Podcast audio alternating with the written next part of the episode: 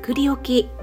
作り置きから広がるアレンジレシピということでひじきを使った簡単作り置きからのアレンジレシピ3品をご紹介したいと思います。今回ご紹介する基本のレシピはひじきのペペロンチーノ風です。このペペロンチーノ風を作ってそれを応用して3品のアレンジレシピを作っていきます。ひじきというといかがでしょう？煮物のイメージが大きいかなと思いますのでえひじきをペペロンチーノ風にしちゃうのと思われる方も多いかと思いますが